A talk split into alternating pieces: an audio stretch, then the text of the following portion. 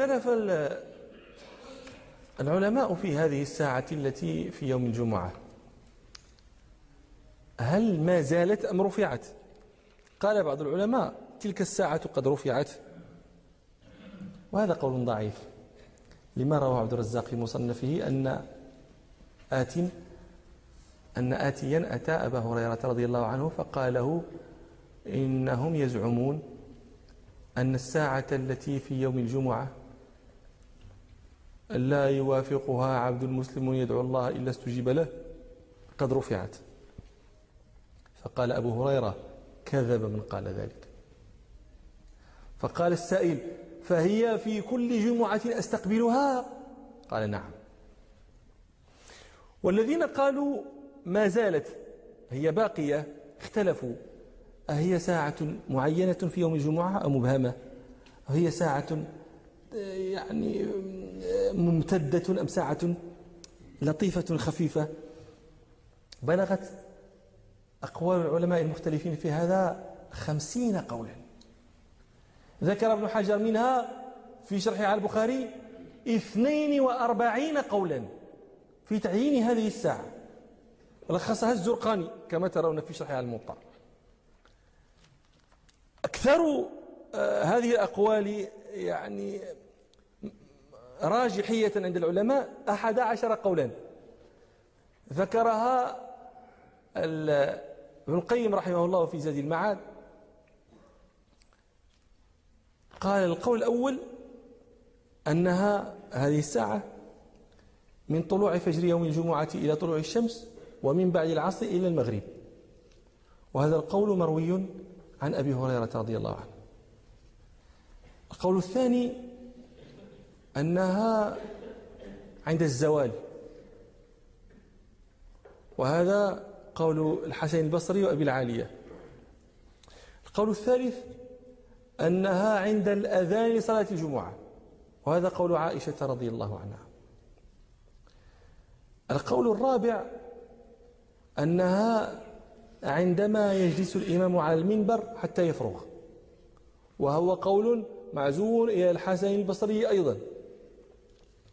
القول الخامس أن أن أن هذه الساعة توافق الوقت الذي عينه الله لصلاة الجمعة. وهو قول أبي بردة الأشعري. القول السادس أنها من الزوال إلى أن يؤذن مؤذن الجمعة. وهذا قول أبي السوار العدوي. القول السابع أنها من حين ترتفع الشمس شبرا إلى أن ترتفع ذراعا. وهذا قول أبي ذر الغفاري. القول الثامن أنها من بعد صلاة العصر إلى غروب الشمس. وهذا قول عبد الله بن سلام وأبي هريرة وغيرهما. القول التاسع أنها آخر ساعة بعد قبل المغرب. وهذا قول كثير من المتقدمين. القول إيش؟ العاشر آه، أنها من حين يدخل الإمام إلى الفراغ من الصلاة. وهذا قول النووي. القول الحادي عشر أنها الساعة الثالثة من نهار الجمعة. وهذا قول ابن قدامة في المغني. فهذه أحد عشر قولا هي أكثر الأقوال راجحية عند العلماء. لكن أرجحها وأظهرها قولان. مذكوران في الأحاديث الثابتة عن رسول الله صلى الله عليه وسلم أحد القولين أرجح من الآخر.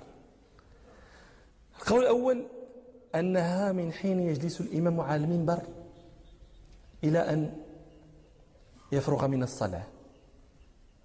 وهذا يدل له ما رواه الإمام مسلم في صحيحه. عن ابن عمر رضي الله عنهما أنه سأل أبا بردة بن أبي, بن أبي موسى الأشعري رضي الله عنه قال هل سمعت أباك يذكر عن النبي صلى الله عليه وسلم في شأن ساعة الجمعة شيئا؟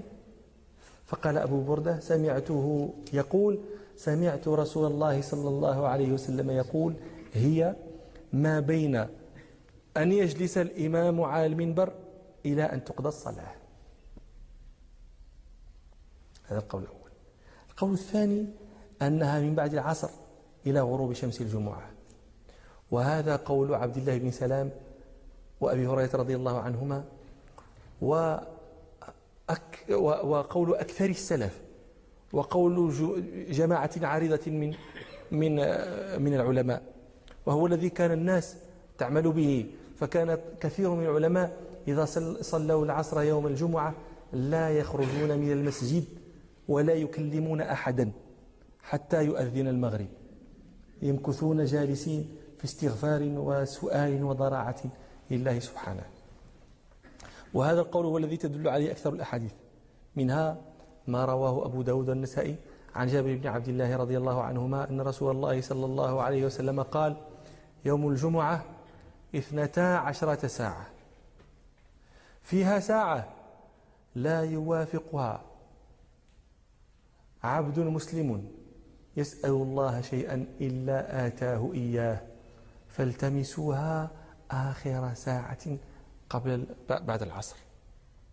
ويدل له أيضا ما روى النسائي ما روى الترمذي عن أنس رضي الله عنه أن رسول الله صلى الله عليه وسلم قال التمسوا الساعة التي ترجى يوم الجمعة بعد العصر إلى غيبوبة الشمس.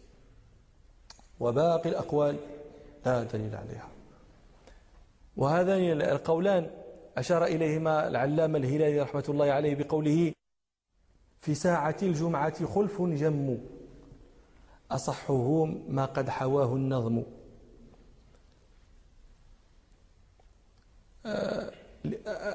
آخر ساعة النهار ابن سلام.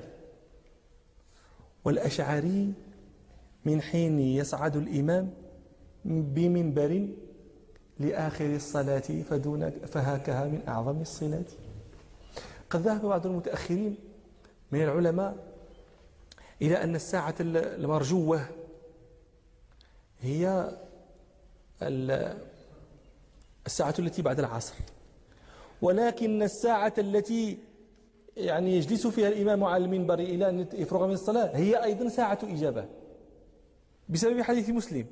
هذه ساعة إجابة وإن كانت الساعة الخاصة هي هي التي بعد العصر وهذا لعمري وجه حسن أيضا. نعم.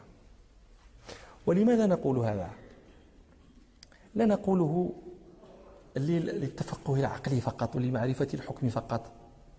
وإنما في مثل هذا يجب العمل وصلاء وجمال العلم إصلاح العمل. فمن كان يقدر منكم على أن لا يغلب, أن لا يغلب تلك الساعة. أن يكثر فيها من الدعاء والضراعة إلى الله والصلاة على النبي صلى الله عليه وسلم فليفعل. لا يوافقها عبد مسلم يسأل الله شيئا إلا أعطاه الله إياه. وديروني معكم في الدعاء. وإلى مجلس آخر إن شاء الله. سبحانك اللهم وبحمدك أشهد أن لا إله إلا أنت أستغفرك وأتوب إليك. والحمد لله رب